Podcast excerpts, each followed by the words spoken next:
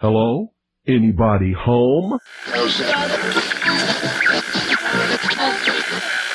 Today, I want you to open your mind. I've almost come to the conclusion that the story is so damning that the mass of people can't deal with it. We are in process of developing a whole series of techniques to get people actually to love their servitude. We face a hostile ideology, global in scope, atheistic in character, ruthless in purpose, and insidious in method. For we are opposed around the world by a monolithic and ruthless conspiracy that relies primarily on covert means for expanding its sphere of influence. To change the minds and the attitudes and the beliefs of the people of the world, especially the United States, to bring about one world socialist totalitarian government. The potential for the disastrous rise of misplaced power exists and will persist. It has patterned itself after every dictator who has ever planted the ripping imprint of a boot on the pages of history since the beginning of time. Brutes have risen to power, but they lie. Dictators free themselves, but they enslave the people. If you can get people to consent to the state of affairs in which they are living, then you have a much more easily controllable society than you would if you were relying wholly on clubs and firing squads and concentration camps. Tools of conquest do not necessarily come with bombs and explosions and fallout. There are weapons that are simply thoughts, attitudes, prejudices, to be found only in the minds of men. As you connect the dots between different people, organizations, places, religions, history, suddenly the picture starts to form. If you don't connect the dots, it's just a mass of what's all this about. The kingdom of God is within man, not one man nor a group of men, but in all men, in you. You, the people, have the power to make this life free and beautiful, to make this life a wonderful adventure. Someone born in the United States is not more special than someone born in Mexico. Someone who is white is not more special than someone who is black. They're just vehicles for the consciousness to experience. War is peace. Freedom is slavery. Ignorance is strength. They do not want your children to be educated. They do not want you to think too much. It was learned that the aliens had been and were then manipulating masses of people through secret societies, witchcraft, magic, the occult, and religion. They reach into our children. Music, television, books. Prey on children's innocence. How can I disprove lies that are stamped with an official seal? So if you have the opportunity to stand next to one of these machines, it feels like an altar to an alien god. Genetic power is the most awesome force the planet's ever seen, but you wield it like a kid that's found his dad's gun. The Army Air Forces has announced that a flying disc is now in the possession of the Army. Too many others know what's happening out there, and no one, no government agency has jurisdiction over the truth. Any state, any entity, any ideology that fails to recognize the worth, the dignity, the rights of man, that state is obsolete. A case to be filed under M for Mankind in the Twilight Zone. It's about time some of you got acquainted with the real hard truth. It's the heart that says, I will not acquiesce. Across the gulf of space, intellects, vast and cool and unsympathetic, regarded our planet with envious eyes. Each of us, when separated, is always looking for our other half. And the desire and the pursuit of the whole is called love. Heart perception will change everything. Freedom is the privilege to be right. Freedom from the disasters of our mistakes. Broadcasting from the Sonoran Desert, I'm your host, Ryan Gable, and you are listening to The Secret Teachings Radio, airing five nights a week, Monday through Friday, 10 p.m. to midnight Pacific, right after Clyde Lewis and Ground Zero on groundzero.radio and the Aftermath FM app. If you'd like to contact The Secret Teachings, myself directly, you can email the show at rdgable at yahoo.com or tstradio at protonmail.com. Check us out on Twitter and Facebook. Those are our social media pages only. And our Black Friday, Cyber Monday weekly special this week is $40 for our entire show archive without those outside advertisements, a private RSS feed, a montage archive, and all four of my digital books. Just visit www.thesecretteachings.info and donate that $40 through PayPal or the Cash App and that will get you access to all of that. Or if you are interested in just the reading material, I am doing a $20 special. It's $20 and you get access to all four books, digital copies that you can download and take with you. Those are our two Black Friday specials this week.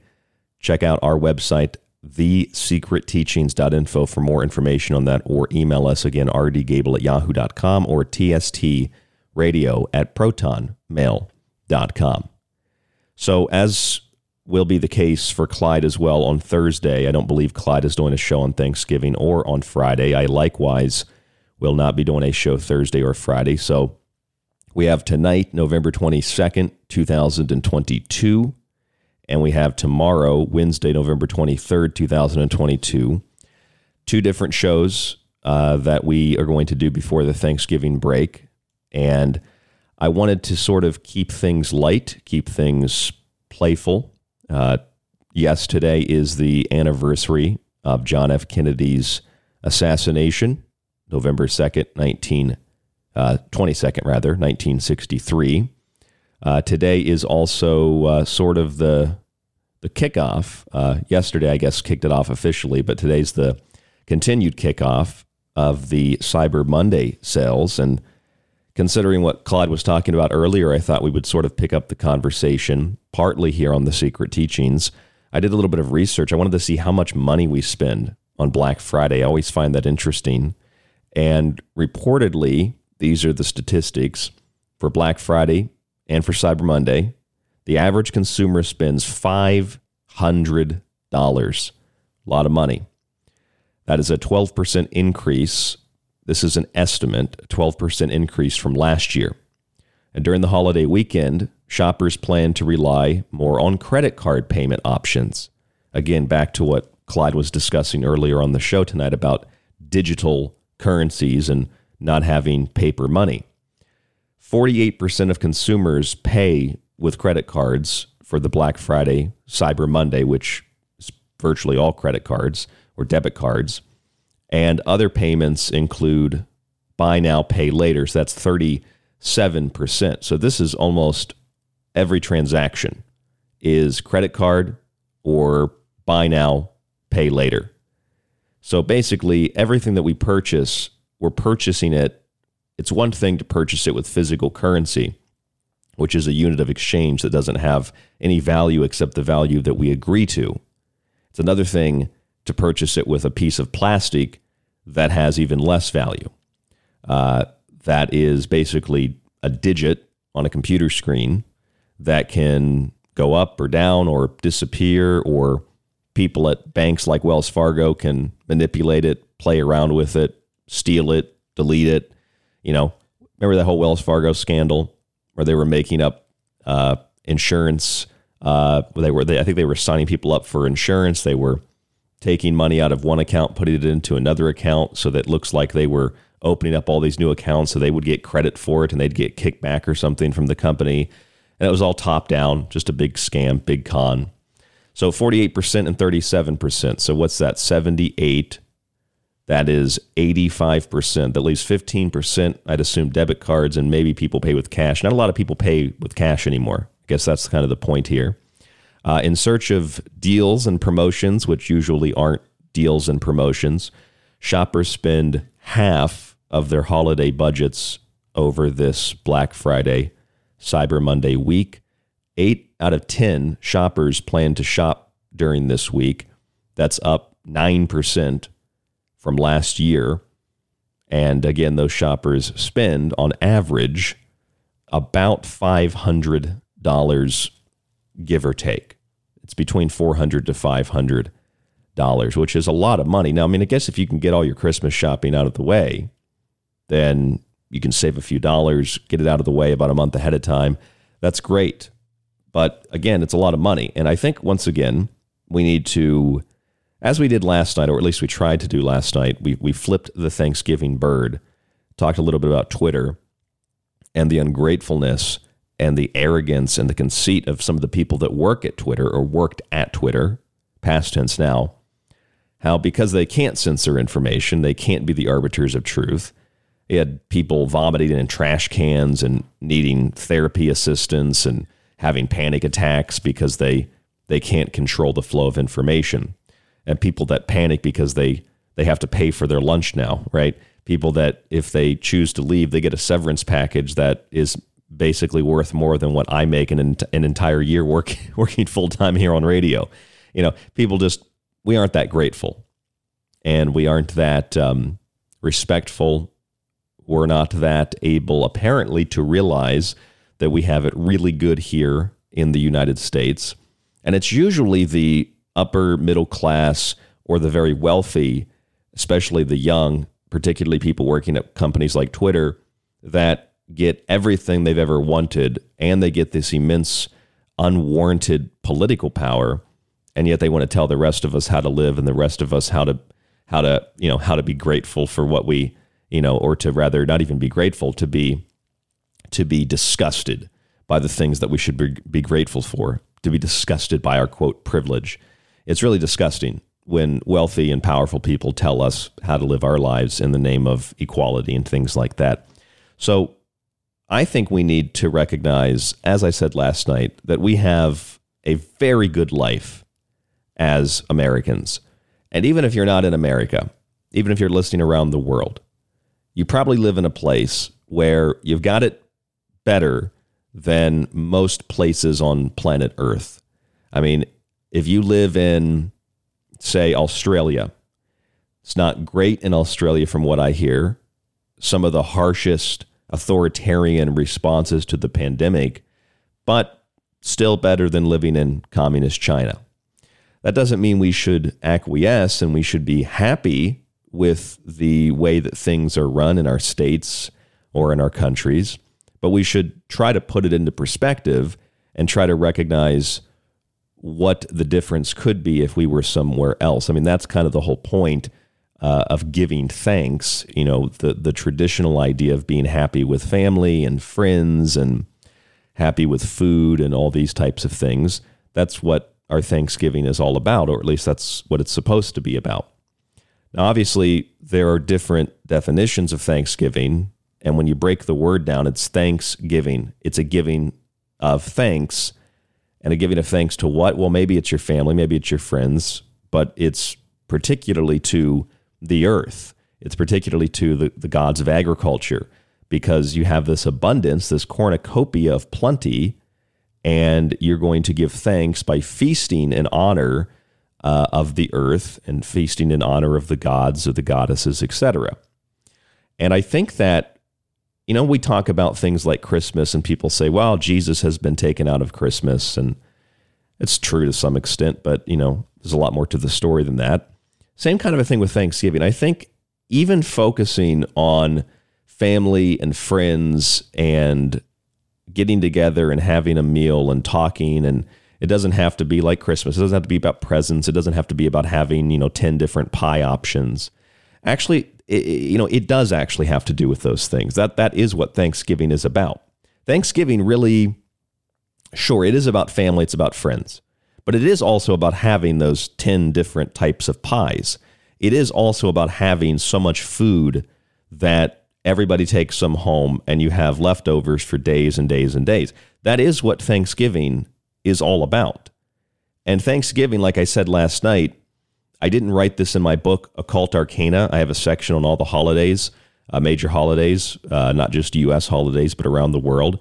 And I, I don't, I didn't write it in the book, but I'm, th- I think that givings of thanks, as we know them today, are not just agricultural in nature giving of thanks in some capacity goes back to the earliest and very likely before the earliest recorded human civilization. And we're talking perhaps 8, 9, 10, 15,000 years ago, you know, that, that people were giving thanks to the gods by sacrificing flowers or whatever, whatever thing they had an abundance of. That's what Thanksgiving is really about. Thanksgiving is about recognizing our abundance, recognizing the cornucopia of plenty, and then giving thanks for that plenty, giving thanks for that bounty, giving thanks for that harvest. It's not necessarily about family and friends. It is. You're going to share with the abundance, right? You're going to share that with family and friends, but family and friends are secondary. to what Thanksgiving is really about. Thanksgiving is truly about, if you parallel it to Christmas, Christmas is not about presents and gifts. Christmas is about giving thanks, like Thanksgiving, to the sun god. It's about giving thanks to nature. It's about honoring and respecting nature. It's, that's why you bring the tree or you bring some other type of greenery inside the house, even if it's symbolic. You know, you, you exchange and share gifts in the same way that the sun gives you the gift of warmth and light and the days of the week and the days of the month and the days of the year so that you can live and be um, fruitful and you can be you can be successful. The sun gives you a lot of gifts. And that's why we exchange gifts. So the gifts aren't the point of christmas but they're an integral component to christmas and they're symbolic. Just like the christmas tree you don't have to have a christmas tree but it's symbolic. And christ is just um, a secondary component to that in the same way for thanksgiving we're, we're giving thanks for the same thing we're giving thanks to nature. We're giving thanks to agriculture, the gods, the goddesses. We're giving, I mean, right now, our gods and goddesses in terms of agriculture are what? Publix, Wegmans, Kroger, Albertsons, Safeway, Fry's. Those are our gods. We give thanks to them. They provide us with the bounty, they provide us with the cornucopia of plenty.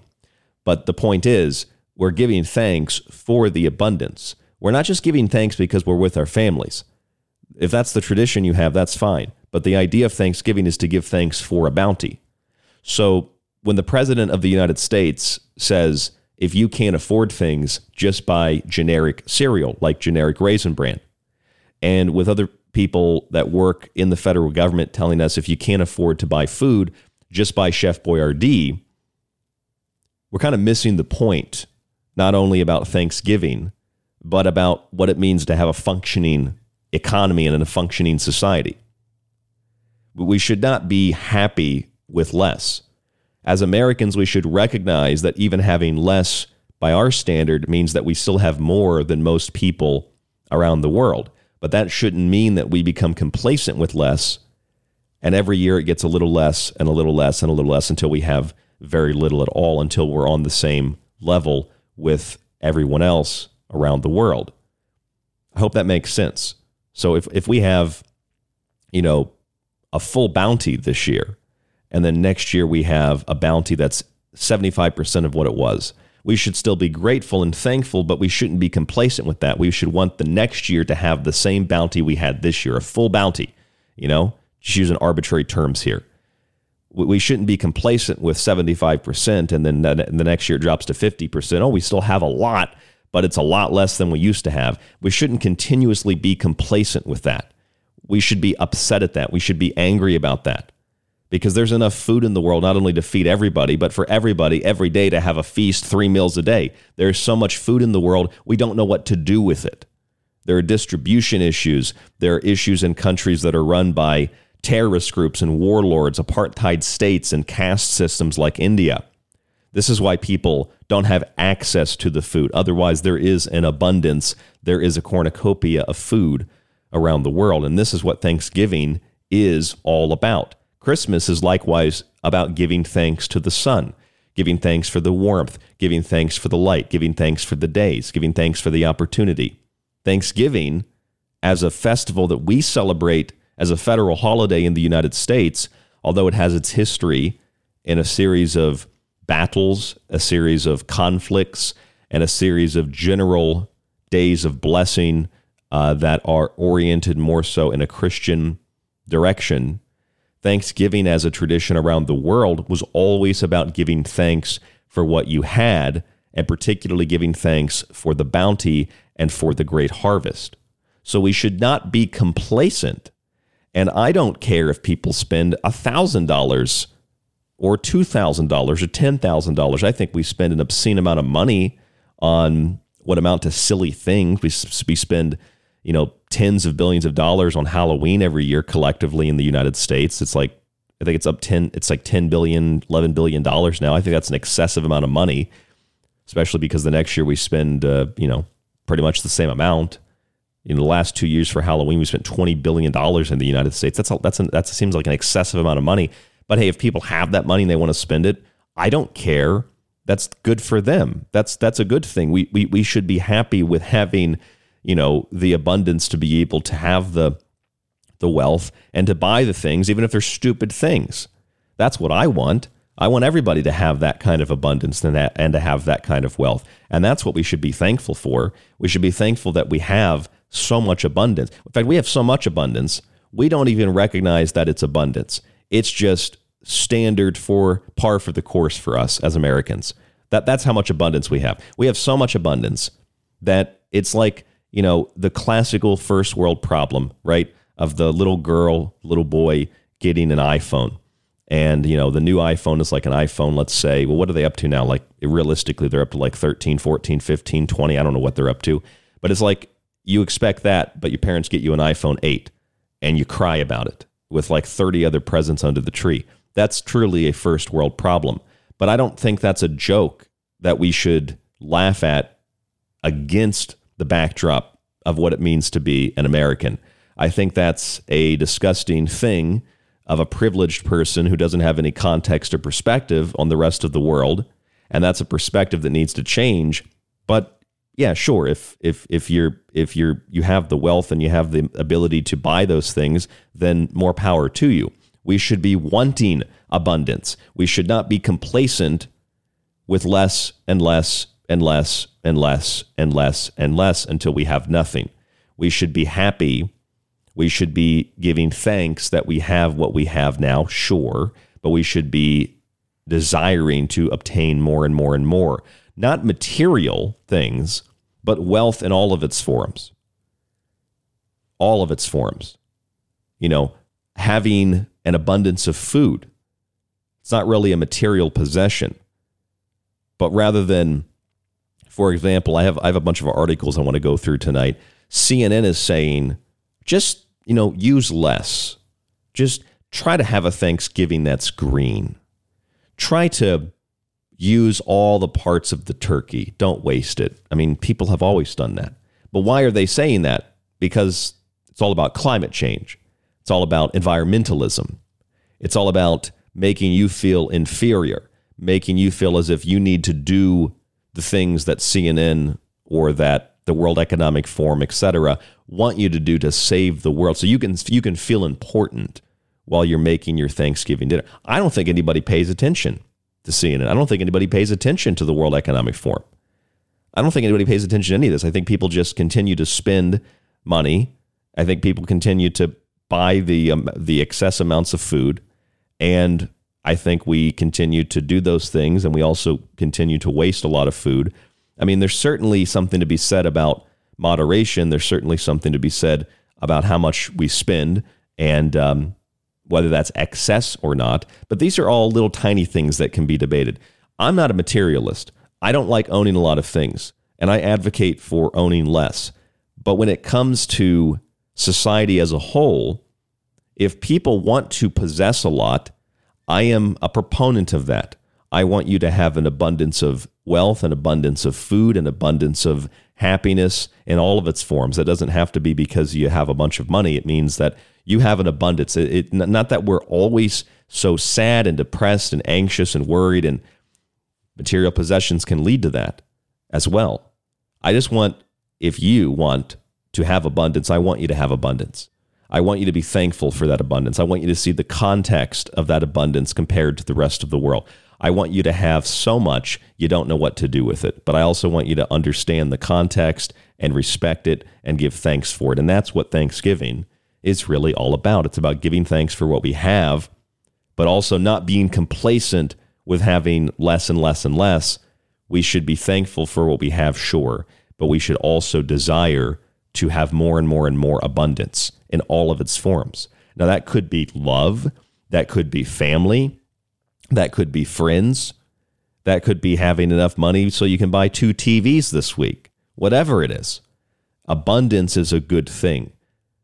A cornucopia of plenty is a good thing. What's not good is looking at our abundance, looking at whatever it is you define the word privilege to mean, and believing that we should give it all up because other people don't have it.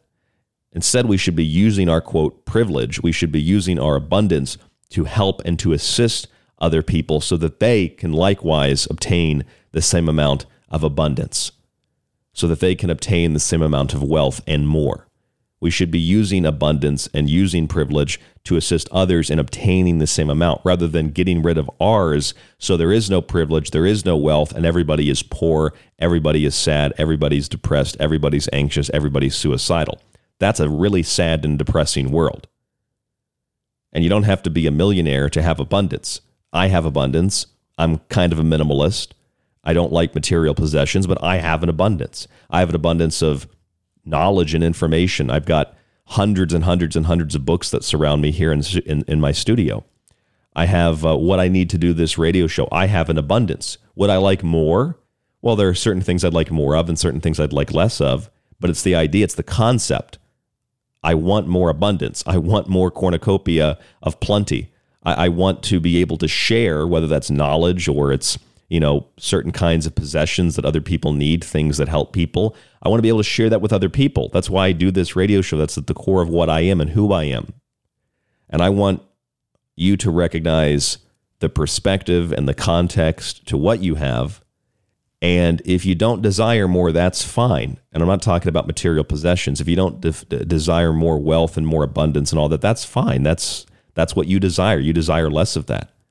But as a society, as a civilization, I think we should appreciate and respect and give thanks for what we have, but we should also desire more because we should use our privilege and use our wealth to help other people become privileged and wealthy because that benefits everybody. Not giving up what we have so we can be just as poor as the next poorest person. That doesn't make any sense. And I'm not thankful for that. I'm angry about that. I'm thankful for what I have, and I want other people to have as much and far more than what I have. That's to me what Thanksgiving is all about. Thanksgiving is truly about abundance. It is about a cornucopia of plenty, particularly food, but also wealth and other things that we should be happy and thankful that we have. I'm Ryan Gable. This is The Secret Teachings. Just our introduction tonight, three more segments on the broadcast. We're going to go through what CNN says is a green Thanksgiving and then a little bit about the traditions of turkeys and things like that on the broadcast this evening, trying to keep tonight and tomorrow a little bit light uh, as we uh, round out a and conclude and finish up a short week uh, with the Thanksgiving holiday, Holy Day coming up on Thursday. Again, I'm Ryan Gable. This is The Secret Teachings. There's a lot more after this. Visit our website, www.thesecretteachings.info. Check out our Black Friday deals, and we will be back. Don't go anywhere. The Secret Teachings radio show is on Facebook and Twitter. Just search facebook.com forward slash The Secret Teachings to like us and TST underscore underscore radio to tweet with us. If you enjoy the secret teachings and want to hold years of Ryan's research in your hands, visit the website and grab a physical and digital copy of Ryan's books. Occult Arcana will introduce you to sacred myths, folklore, magic, and alchemy. The technological elixir will take you from transhumanism and AI to black goo and UFOs. Food philosophy will change your mind about what we call food, germ theory, and geoengineering. And remember, shipping is always included. Some restrictions exist for international. Visit thesecretteachings.info.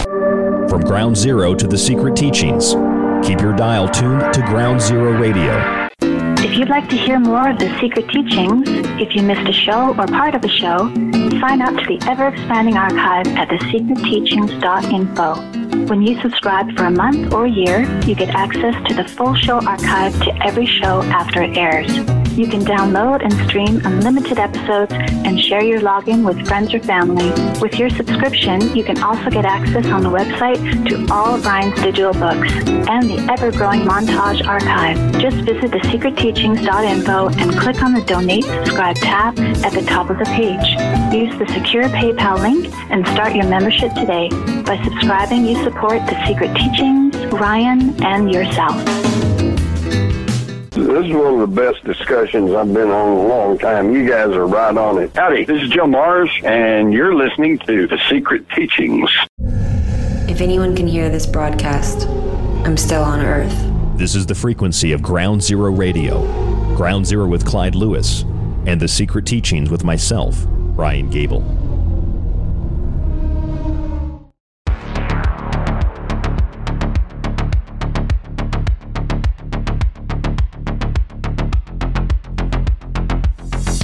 So, Thanksgiving is about family, it is about friends, but it's also about abundance. It's also about a cornucopia of plenty. And not just food,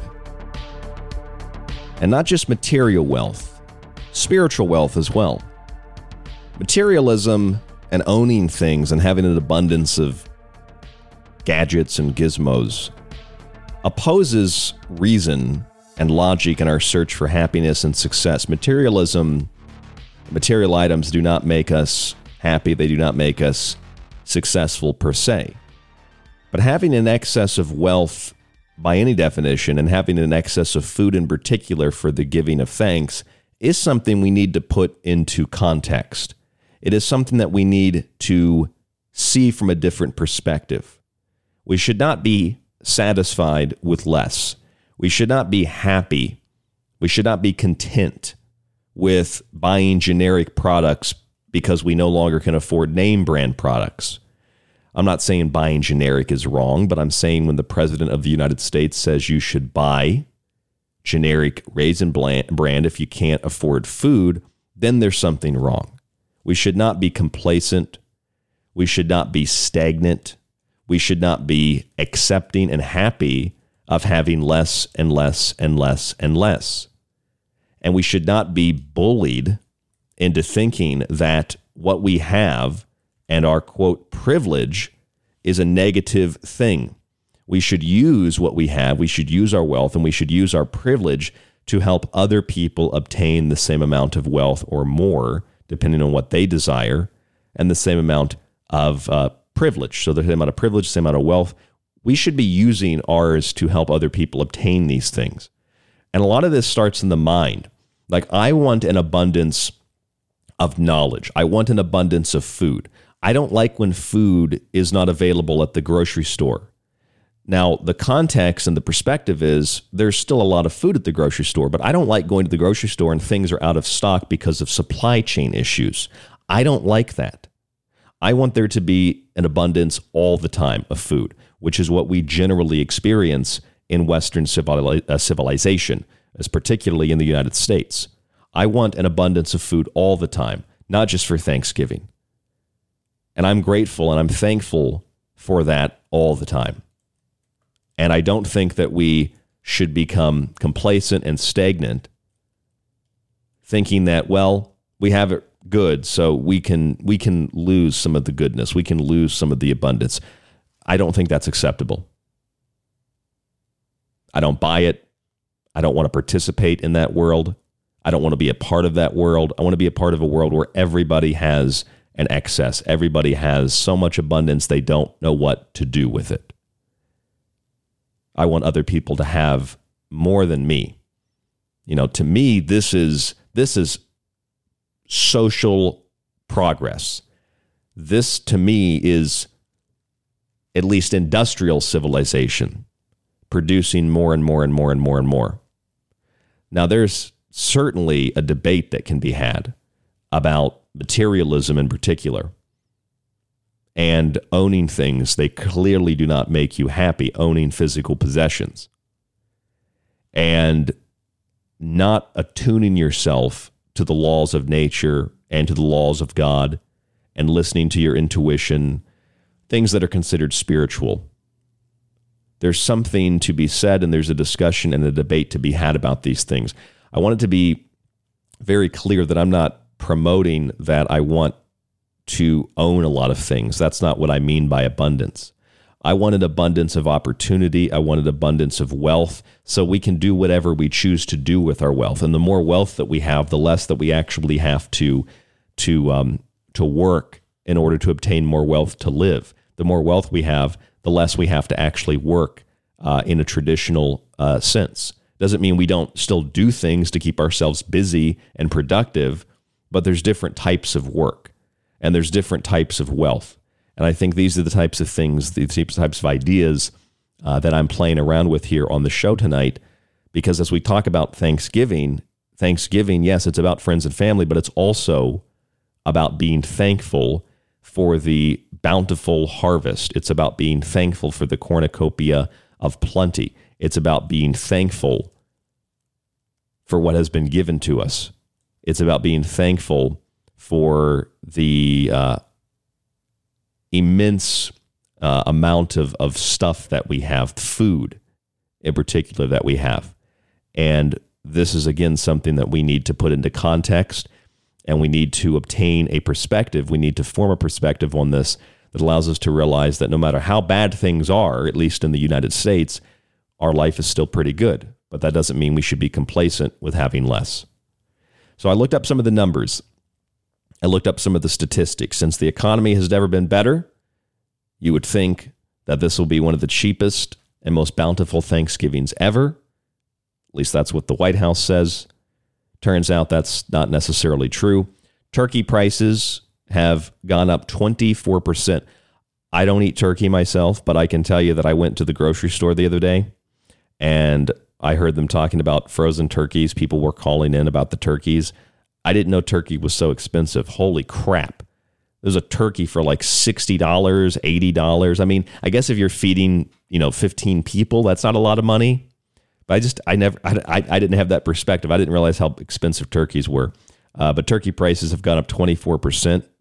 Uh, if you're talking about mashed potatoes and butter uh, for making mashed potatoes, or like just regular potatoes and butter making mashed potatoes, uh, that has been a uh, seen a 20% increase generally in price. Um, even the price of salads and greens have gone up 9%. Uh, cranberry sauce is up 18%. Uh, depending on what it is that what kind of pie you're making, a lot of pies are made with, you know, fruits, right? Cherry pie or blueberry pie, apple pie.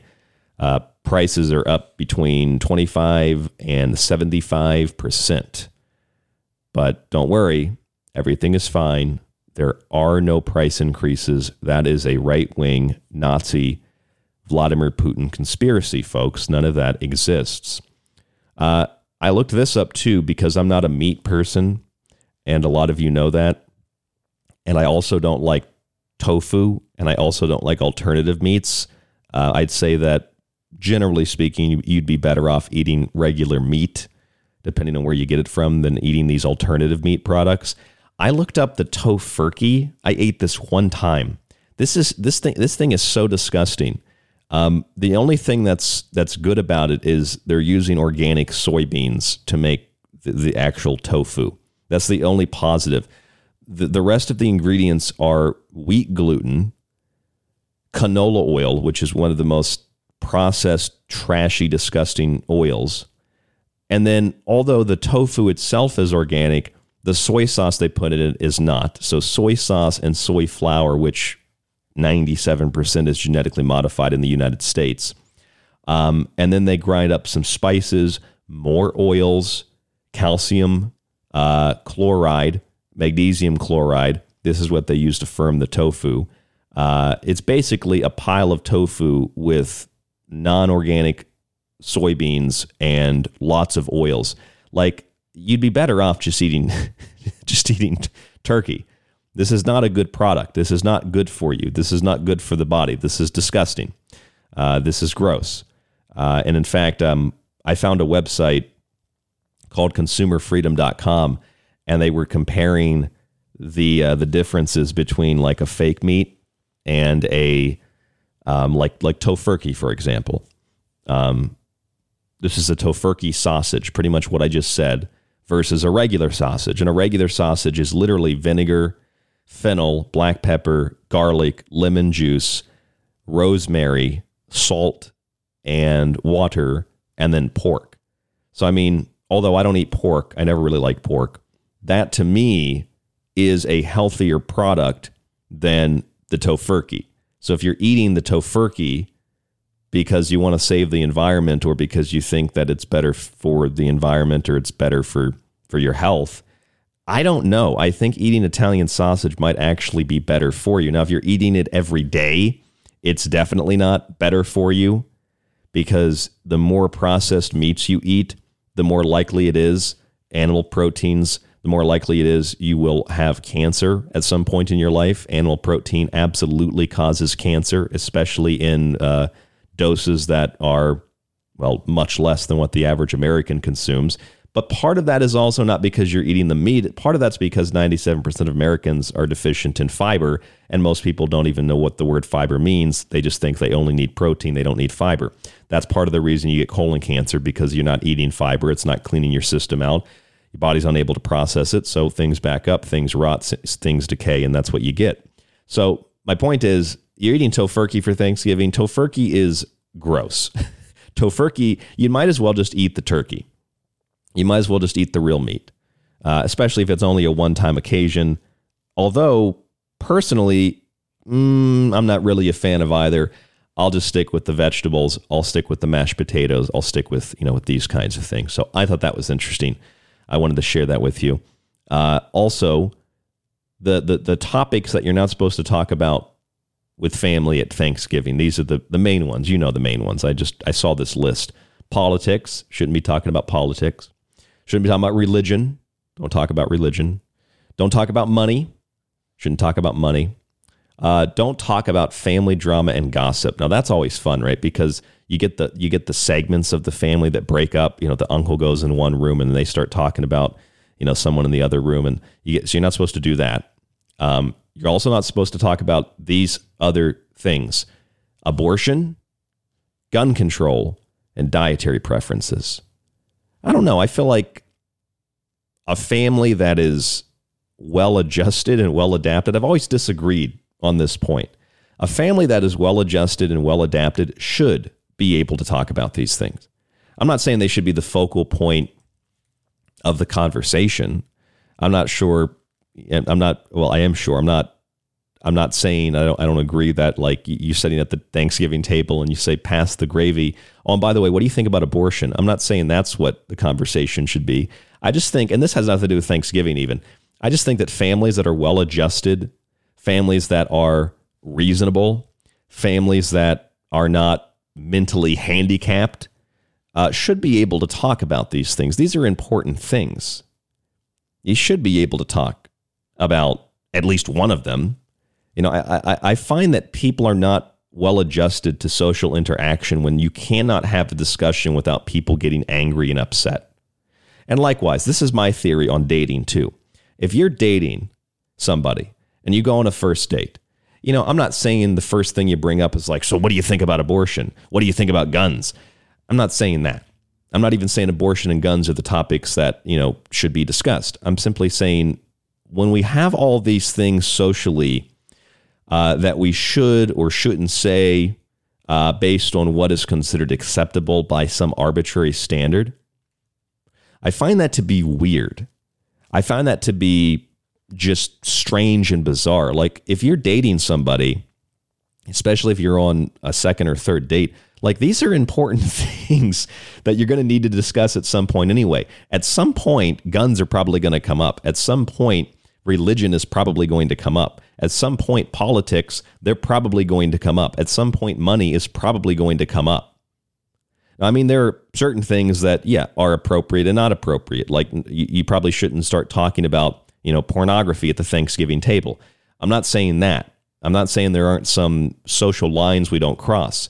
But I don't think politics, religion, and guns, I don't think that, I mean, as far as I'm concerned, I think abortion goes into the political discussion.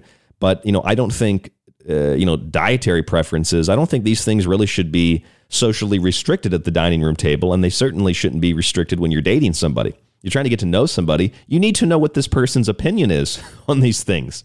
You know, I'm not saying two people with two different religious backgrounds can't get along, but you need to put that out on the table. You know, it's almost as bad as like you know, uh, I mean, like you have you people that go on social uh, media or they go on dating websites like apps, and they totally misrepresent who they are. Who does that help? They they totally misrepresent their physical features with the way that they put filters on their pictures or the way that they post the pictures, the way they take the pictures. How does that help? Like it's going to come out if you're if you're 100 pounds overweight, then yeah, it's it's going to come out that you're 100 pounds overweight.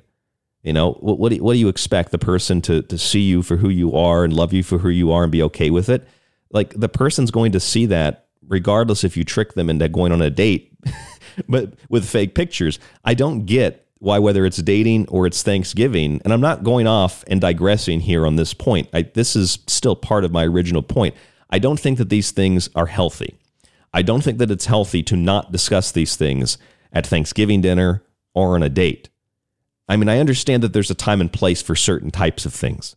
And I understand that socially, it's probably not a good idea to start off a conversation with, so, uh, Democrat or Republican? And if you're a Democrat, I'm leaving. If you're a Republican, I'm leaving. I don't think that's the way you talk about these things. I think having a conversation about issues or having a conversation about ideas, having a conversation about um, interesting topics, I feel like that is a is a healthy thing to do. What's not healthy is being serious or laughing about the idea that well you know it's it, everybody's driving over to the Thanksgiving dinner wherever you're having it. Well, you know, don't talk, don't bring up politics this year. Don't bring up Donald Trump. Don't bring up Joe Biden. Don't no don't no definitely don't bring up guns, okay? Because you know how your grandpa feels about guns. And if you bring up guns, he's going to start talking about guns, and that's going to make people uncomfortable. You know how your aunt feels, okay? She's always been, uh, you know, a little bit left, and the rest of the family's pretty right. And you don't want your aunt to start off up talking about, you know, her beliefs and her. Po- Just keep it, keep it light. And I always wondered, like, what am I supposed to talk about then? There's literally nothing else to talk about. What am I? I don't, I don't care what my cousin is doing in college. I care about things that affect everybody. I care about interesting topics. I don't care you know, if my my aunt dyed her hair or my grandma, you know, started taking another pill. I don't care about these things. What I care about are things that can actually spark intellectual discussion, which is something that should be done when you're having a nice meal. We should be able to discuss and I'm not saying that you have to debate. I'm saying that we should be able to discuss these things. We should be able to bring these things up. We should be able to have a conversation about them and not allow some arbitrary social standard to dictate to us in our homes what we can and can't talk about. I mean that that to me is a, that's a pet peeve of mine. I hated that when I was a kid. I genuinely despised that. Don't talk about this or that. Don't say this or that. Why? Well, someone's going to get offended. Well, now I'm offended. I'm offended that you're not mature enough. I mean, when I was a kid, you know, talking about family members that are 50, 60 years older than me, well, they'll get upset about if you if you say that. Well, they're 50 or 60 years older than me. What do you mean they're going to get upset? They haven't learned how to be respectful. They haven't learned how to have a conversation by now. They're they're in their they're in their their their I don't know what. They're in their 50s, they're in their 60s. You haven't been able to figure out how to have a conversation without getting upset by that age? Are you kidding me? So this is the kind of thing you you, you might say this is the, my philosophy.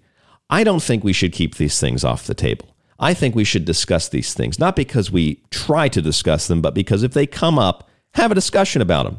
You know, if there's that one person at the table who's a climate change environmentalist nut, and everybody's like, "Don't don't say anything because then they're going to want to discuss it." Well, let's let's have a discussion about it. You know, because if they're sitting there being like, "Well, if you don't eat that," you, the fact that you're all eating turkey, you know, that's killing the planet. Well, I want to have a discussion with them because we might actually find out that whether it's politics, religion, money, gun control, abortion, dietary preferences, or whatever it is, we might actually feel, we might actually find out that we have a lot more in common than we would initially think. If we just stop people from having conversations because it's the social thing to do, it's the right thing to do. Come on, it's Thanksgiving, there's football on. I think what's wrong is preventing these conversations from happening you know, the little looks and the nudges and the leg kicks under the table, that to me stifles. That to me stagnates. That to me limits. That to me prevents. I think we should be able to have a conversation about these things because at the end of the day, if you are all, quote, family and respect each other, then respect each other enough to have a conversation that might be a little bit heated for a second, but you find out you might actually agree at the end of the conversation because that's usually what happens. When people actually discuss and, and talk about things, you realize, oh, I see their perspective now. I actually might be able to agree with them and I wouldn't have learned what they thought truly, and I might not have agreed with them a little bit if they had not been willing to have a conversation or I had not been willing to have a conversation. So this to me is yes, it's a pet peeve. You can tell I'm very passionate about it, but I'm also very, very, very serious. You know, if you want to try to have an abundant Thanksgiving, then don't just focus on the food, focus on the conversation. That's why you get together with family anyway. Everybody already knows who's getting married and who's going to what college and who's playing what sport and who's having a baby. You know, we already know that kind of stuff. What we don't know is what our uncle or our aunt thinks about this or that. Get to know the people better. Isn't that the whole point? I never understood that. It's like we're supposed to get together with family and, and you know get to know your relatives better. But I'm not allowed to ask any question that would help me to get to know my relatives better. I'm not allowed to ask questions because that relative doesn't like that relative. Well, too damn bad. If you're uncivilized and you're unable to have a conversation, then leave the Thanksgiving dinner. Well, we don't want to exclude anybody. We're not excluding anybody. They're excluding themselves because they're not mature enough at 60 years old to have a conversation. You know, this is the kind of thing that really, as you can tell, irritates me. It's nonsensical. Nonsensical, especially if you have one of those families where, you know, you've got like, let's say you've got 20 people there and it's only because of two people that nobody else wants to converse. That is ludicrous. If those two people, as your family who loves you, cannot have a discussion or they can't be in the same room, they can walk out, of course, and they can't deal with what you're talking about, then yes, leave the room or leave the dinner. Oh, we no, you didn't exclude anybody. They excluded themselves because they're not mature enough as freaking adults to have conversations that actually have meaning. And they're not secure enough in their own beliefs. Furthermore, they're not secure enough in their own beliefs to be able to even overhear a conversation they don't like. It's pathetic. And if your family's like that and they have to leave or they have to start an argument or a fight over, over a discussion, then they're not really your family. I don't care about blood relationships. It's nonsense. It's just, it's ridiculous. I mean, we're talking about people that are, I mean, I'm 31, okay? I'm 31, but I've thought this since I was like 12. I just never understood people that are like 50 years older than me that have to be coddled because somebody said something about guns they don't I mean we never had never had that issue in my family my family's all got guns for the most part but you know politics you know because there's always one or two people that have a different view than you so we should accept them and welcome them in by pretending like they're not different than us that they don't have different opinions and just don't talk about it so then it's really it's really uncomfortable it's really uncomfortable. I don't I just don't think that's right. I think that's wrong. Politics, religion, money, gun control, abortion, and dietary. Those are the things you're not supposed to talk about over Thanksgiving. I'm, I'm, I've looked up like three different websites just to see what are you not supposed to, what's considered socially unacceptable. What are you not supposed to do during the Thanksgiving Day dinner? It's just, I find that to be nonsensical. So let's let's briefly recap our first hour tonight. Thanksgiving is about family, Thanksgiving is about friends. Thanksgiving is also about abundance. Thanksgiving is about having as many pies as you can fit on the counter and as many pies as you can fit into your mouth. That's what Thanksgiving is. You're giving thanks for the giving, the giving of bounty, the giving of plenty, the giving of the cornucopia, the giving of abundance. That's what Thanksgiving is all about. Now, when I say that we should be not only thankful for those things, we should also be thankful for the wealth that allows us to purchase these things and thankful for other things we have that have nothing to do with food. We should be thankful for those things, our wealth, etc., but we should also see the context and the perspective that we have it really good as Americans we have it really good largely in Western civilization, and we should not be made complacent and we should not accept when shots are taken, if you will, at our lifestyles that we've just got too much. We have too much wealth. We have too much food. We have too much of this. We have too much of that. And we should certainly not accept when the president of the United States tells us if you can't afford things, just buy an electric car or buy generic cereal. That's an insult. If I want to drive a fossil fuel driven car, I'll drive a fossil fuel driven car. You're not going to tell me what I can and can't drive. This isn't North Korea.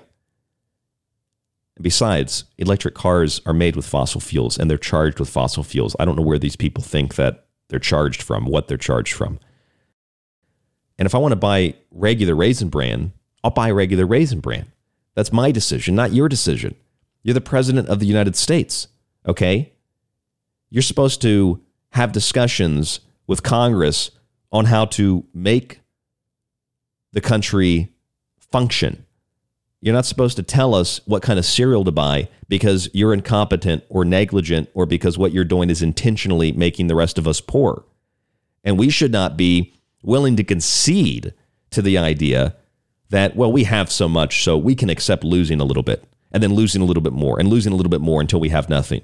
We should not be complacent with that. We should be grateful and thankful for what we have. We should be grateful and thankful for both our wealth and our families and friends, etc. But we should also not be complacent with losing just a little bit and losing just a little bit more and losing just a little bit more. And likewise, we should also not restrict ourselves at the dining room tables. This is my opinion. I don't know. Maybe you disagree with it. There are certain things like, yeah, sure, you might not want to bring those things up immediately, but if they come up in conversation, shouldn't have that kick under the table or that nudge or that eye roll or that look like don't say that, don't bring that up. I mean, these these people have your, you know, you have a family, you got grandmas, grandpas, aunts, uncles, you know, people that are older than you, like if they're not mature enough to handle a conversation and they're going to get angry at you, and they're going to walk out of the room, that's their decision. If they're not mature enough to have a conversation, I, I just don't know why we can't talk about things that are important. Otherwise, it's just like, yeah, I know Tim is in is in college and I know that Becky's having a baby. I don't care about those things after I've heard them 50 times. I'm Ryan Gable. This is The Secret Teachings. A lot more after this, another hour on the broadcast tonight. Don't go anywhere. There's more after this. Stay with us.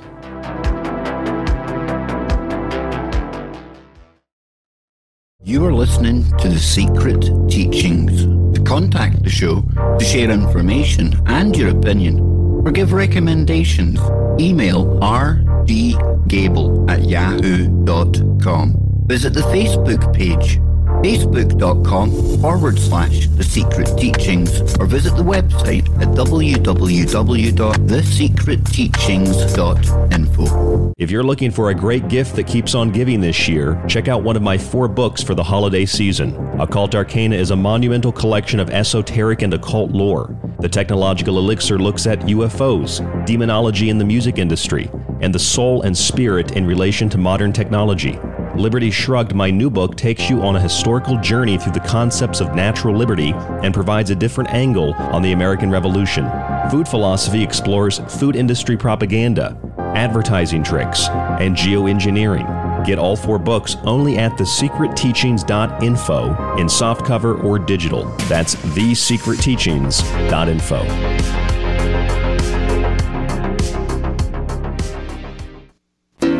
like to hear more of the secret teachings, if you missed a show or part of a show, sign up to the ever expanding archive at thesecretteachings.info. When you subscribe for a month or a year, you get access to the full show archive to every show after it airs. You can download and stream unlimited episodes and share your login with friends or family. With your subscription, you can also get access on the website to all of Ryan's digital books and the ever-growing montage archive. Just visit thesecretteachings.info and click on the Donate Subscribe tab at the top of the page. Use the secure PayPal link and start your membership today. By subscribing, you support The Secret Teachings, Ryan, and yourself. People ask me all the time what they can do to take control of their lives when facing a daily onslaught of dis and misinformation. I say take control of your body and mind with water filtration. Visit www.thesecretteachings.info and click on our affiliate sponsor link with Pro One water filters at the top of the page to search for a water filter for the home, camping trip, and even the shower. They filter countless contaminants and make a wonderful gift for friends, family, and yourself. That's Pro One water filters at thesecretteachings.info. Hello, folks. This is Jordan Maxwell, and you're listening to The Secret Teachings. Excellent shows with your host, Ryan Gable. Think about your hero when you're at ground zero and crawl out to the fallout back to me. Attention, you are tuned into restricted airspace. Tune out immediately. This is the frequency of the secret teachings on Ground Zero Radio. Hi, everyone. This is Mark Passio, and you're listening to The Secret Teachings with Ryan Gable.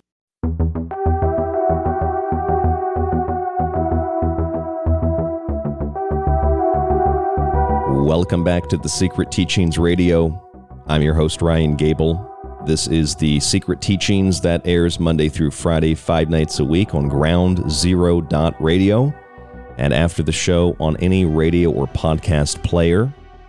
If you are listening on, say, Apple Podcasts or any other player, please scroll down to the bottom of the app and leave us a review. Tell us and others what you think about the show, why they should listen, etc. Also, if you have the ability, you have a social media page, or if you have friends and family, share some information about the show with them. Let them know about what we discuss here on the show, and maybe they'd be interested in listening to the broadcast Monday through Friday uh, or in the archive. You can also go to our website, thesecretteachings.info, and get our Black Friday special deal. We have two of them actually, special deals. $20 donation, you get all four of my new books digitally, or you can get all four of those books digitally plus access to our ad free archive for the show, our montages, and a private RSS feed at the discounted price of $40. You have any questions, rdgable at yahoo.com or tstradio at protonmail.com. You can share your login with your friends and family as well and uh, get these books uh, that I've written, whether they're digital or if you buy the physical copies as well uh, as a Christmas gift. The sooner the better. a few people already contacted me about that. Sooner the better. I'll get them out to you as soon as I am able to, and uh, should get there. I don't, I don't know what the cutoff date is, but um, should be able to order books until like the second week of December to make sure that they're before Christmas. Uh, www.thesecretteachings.info. That's www.thesecretteachings.info. So, looking at the statistics and going back to what Clyde was talking about earlier tonight about a cashless society and digital currency, about 85%, somewhere roughly in that percentile range, but 85% of what we spend on Black Friday and Cyber Monday is with credit cards or pay later options. 15% of what we spend is, I'd assume, I don't see that in the statistics, I'd assume this would be cash or perhaps gift cards, which is still digital, or debit, which is still digital, but at least the money's there. Um, so we don't spend a lot of cash. A lot of things are already digital. We've already moved into a digital currency by complacently accepting that we should use credit cards for everything, microchipped credit cards for everything, and now slowly but surely the phasing out of that in favor of other currencies or in favor of, in some places, microchips that are tied to your quote bank account, like in Sweden or some other countries that have implemented this uh, at businesses and things like this. So we don't spend a lot of cash. It, it's already pretty much a cashless society. We're already pretty much living in a cashless society and functioning every day in a cashless society. There are a lot of businesses now that just don't even take cash. Sorry, we have to have a credit card. It's like, wh- why would you want to have a credit card? Don't they charge you for processing credit card payments? Don't you just want the cash? You know, my fiance went to get her hair cut like, was that three weeks ago? and she she feels the way I do about this for the most part. Um, we, we both still have credit cards for certain things. Like I'm going to rent a car, or you know, if I'm really out of money, I'll use a credit card for certain things, pay a bill. Um, but she went to get her hair cut, and she wanted to pay. Uh, I think she wanted to pay in cash or something, and they're like, "Oh, we'd prefer if you paid in a different way." It's like, don't businesses used to be like, we'd prefer you to pay in cash, but now this place that she went to get her haircut, and we prefer to have it done with a credit card. She's like, don't they charge you a processing fee? Well, yeah, but that's just how we prefer it. It's like, so you prefer to be charged by the credit card company? What kind of psychological manipulation, what kind of, of psychological operation, what kind of psychological technique have they used to convince people that they, they'd rather be charged extra than take cash? it's just maybe they read that FBI memo that says, you know, cash is uh, a sign of terrorist activity, right? So I think she tried to pay and uh, tried to give the woman a tip. The woman did not want a tip in cash. She wanted it digitally so they could track it. And my fiance told her, she's like, I'm, I'm trying to help you. I'm giving you this under the table as a tip for doing the service. You don't have to report this. Oh, no, I'd rather report it. It's like, what the hell happened to people? You'd rather report your under the table cash tips? It's just, it's unbelievable. What kind of psycho, psychop has been, has been uh, advanced and implemented and it's a very sophisticated one, I, I, I think, because, you know, that's, that's an astounding thing. Uh, there is a business I went to the other day that they said they preferred cash, so I might go back there uh, for food on occasion. They they prefer you to pay with cash. Um, anyway, I'm digressing from the point. We spend a lot of money, and we spend a lot of that money digitally, and it doesn't exist. And about 500 bucks each we spend on Black Friday, Cyber Monday. I guess if you can get a good deal for Christmas, what's the uh, what's the big deal? I'll tell you what I'm I'm going to get uh, one of these uh, high end teddy bears. You've seen these high end teddy bears now.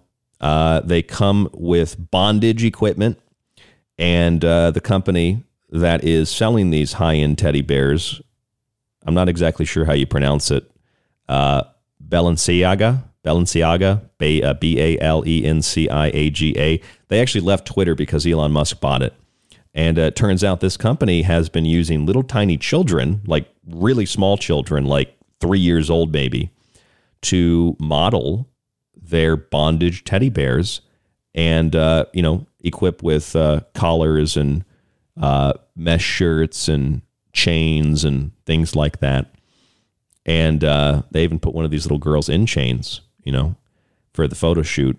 And they even have a, in the background, they even have a picture of one of what was this called? This was, it was a Supreme Court case legalizing simulated uh, basically simulated child uh, sex and things like that. So that's in the background. This is this is a great company. So I think I want to I'm going to go support them by a by one of these uh, BDSM dolls. And uh, you know they're for kids though.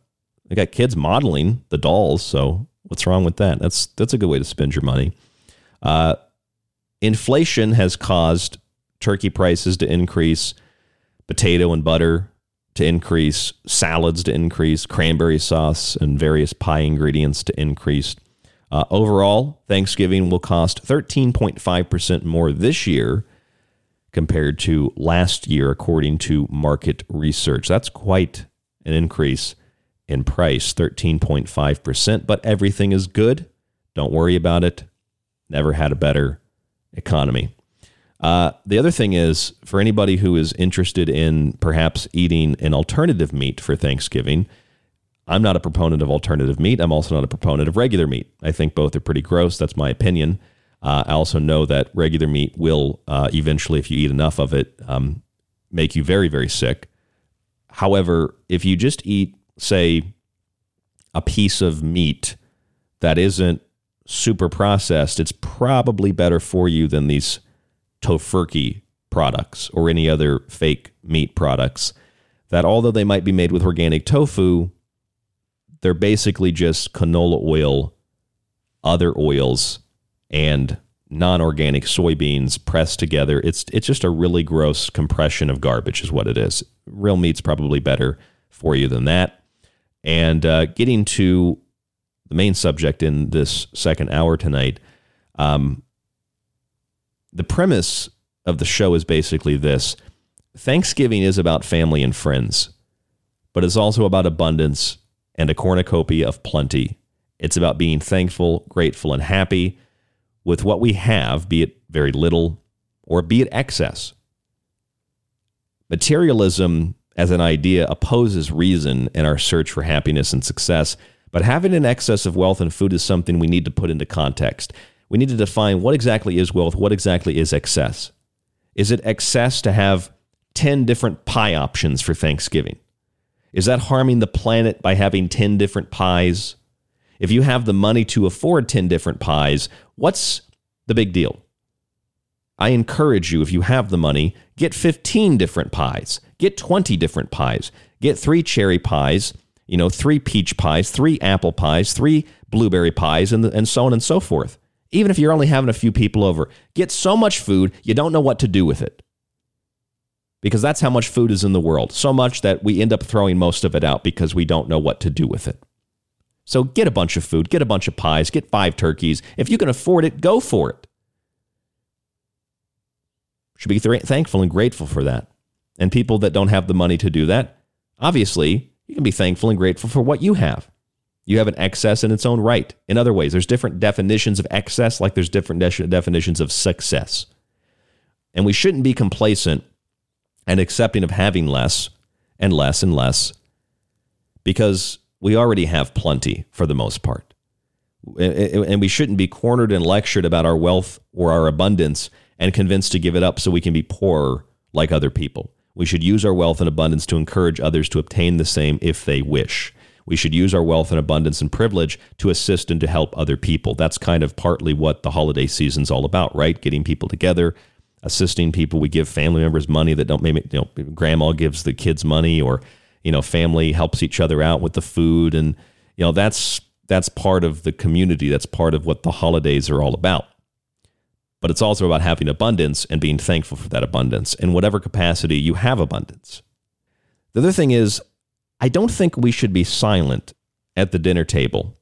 You know, we already know who's having a baby. We already know who's in college.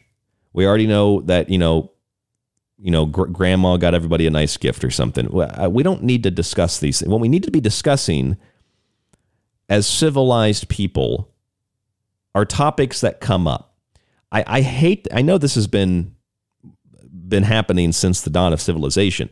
I would imagine they just can't talk about certain things. I find that to be ludicrous, and I'd like to propose a different alternative for this Thanksgiving. You don't go into Thanksgiving dinner and bring up all the no nos. You don't bring up religion. You don't bring up politics. You don't bring up guns. You don't bring up abortion. You don't bring up dietary preferences. You don't go in with that. You don't go in hot with that. But if something comes up, talk about it. Okay, what's not civil is pretending like there isn't an elephant in the room. What's not civil, what's not kind, is pretending like someone didn't just mutter something out of the corner of their mouth because everybody else is going to be offended. They know they can't say it loud, but they're being defiant, so they kind of whisper it, and nobody wants to touch it or bring it up. That's being uncivil what what's being civil is if a discussion comes up, discussing it. And if people don't like it, go in the other room. And if people don't like it and they want to leave, if they're that uncivilized and they're that immature, let them leave. Oh, but they're family. If your family is unable to have a conversation briefly about a passing issue and they get so upset that they leave or they're offended, well, guess what? You can be offended too. You can be offended that they left the room. you can be offended that they left the house. You can be offended that they're offended. You know, that's civility, having discussions and not limiting what people can or can't say. Civility is discussing things, debating things. I don't care what the issue is. Okay, we already know enough about the family. And once we're done discussing that, if something else comes up, great, it should come up. I mean, for that matter, it could go either way on the political spectrum. If you've got a cousin who's gay, or an uncle or an aunt who's gay, or someone else that you know who's gay and they're at the Thanksgiving, what's the big deal if that is brought up? If it's brought up, you know, if someone's upset that someone else is gay, what's the big issue? Have a discussion about it. Your family, right? Your friends, right? It's a community, right? Then discuss it rather than letting it kind of gestate and, and, and putrefy and rot because everybody knows what's being what's what's being said internally. Just say it out loud, get it over with. Your family, get along, and go enjoy the football game, or go enjoy uh, the parade, or go enjoy a nice piece of pie. I, I just that really irritates me. Don't bring these things up. Well, if they come up, I'm going to discuss them. Okay. This is why I don't get invited to anybody's Thanksgiving dinner. But this is my point, and I'm being very serious about it. We should refuse to be silent at the dinner table and allow arbitrary social standards to dictate what we can and cannot say. But I'm also telling you that with the perspective and with the opinion that it needs to be like reasonable. Okay? Because a lot of times conversations only get stifled because someone says a word or makes a comment that other people don't like or feel uncomfortable with. Well, how do you think it makes that person feel? It makes them feel uncomfortable. It makes them feel as if they're not heard. It makes them feel as if they're not part of the family. So I don't know. Grow a spine, get some balls, have a conversation, get it over with, okay? Have a piece of pie and shut up. I don't get why this is so difficult to do. You know, I now personally, my family, I remember my family used to, everybody would talk about everybody else. Okay. So it was like we couldn't have a discussion together because that was offensive. Someone was going to get upset. Someone was going to get angry. But when you left the room where we would have Thanksgiving up in West Virginia, um, little town called Terra Alta, uh, everybody would get to, well, not everybody. Some people would get together. Some people were too good to come to dinner. They were too wealthy. So we would get together and, you know, the, people would break up, right? So they'd be breaking up. People go in the living room, people go in the kitchen, people be in like the, my great grandma's kitchen was like two parts. There was like a pantry area, big pantry area. So some people would go in there. Everybody's kind of talking, chit chat, and going on the porch. Everybody's talking about each other. You know, I just never, I never understood that. I was like, if you're saying this to me, why don't you just go say it to them? I don't. Everybody's just hiding from each other. You know, just say it to the other person and just don't tell me. Tell the other person. I, I don't care. That's that really is a pet peeve of mine, and I really think that that it's it is a it is a civilized thing to just be honest. That's what's civilized. What's not civilized is letting conversations gestate internally because you don't want to bring them up. That's what is uncivilized. All right, now to the to the the main the main uh, news article I wanted to discuss with you tonight. Uh, on the subject of bountiful conversation and bountiful food, CNN published an article a few days ago, and this was on Saturday. This was over the weekend and they've updated it several times since then. And it says this how to have a low waste, climate friendly Thanksgiving feast. And I really thought this was a strange and interesting article because, from what I understand, again, and from what I've just explained over the last 60 plus minutes, Thanksgiving is a celebration of having a lot. And with a lot comes leftovers, with a lot comes leftovers that you give to family, you take to the food bank, etc. I understand the idea of having a low waste Thanksgiving, but that's one of those trendy things. We're going to try to have a low waste Thanksgiving. And what ends up happening when you try to have a low waste Thanksgiving? You don't have enough. And then you got to go back to the store. How about you just do what you've always done, have an excess, send people home with food, and donate the rest if you have so much you don't know what else to do with it? To me, that is sharing the abundance and sharing the wealth, not being like, well, not because I can't afford it, but because I'm supposed to have a climate friendly Thanksgiving. I'm only going to buy one box of stuffing. It might not be enough, but I don't want to have the waste of two cardboard boxes to throw out. This is insanity.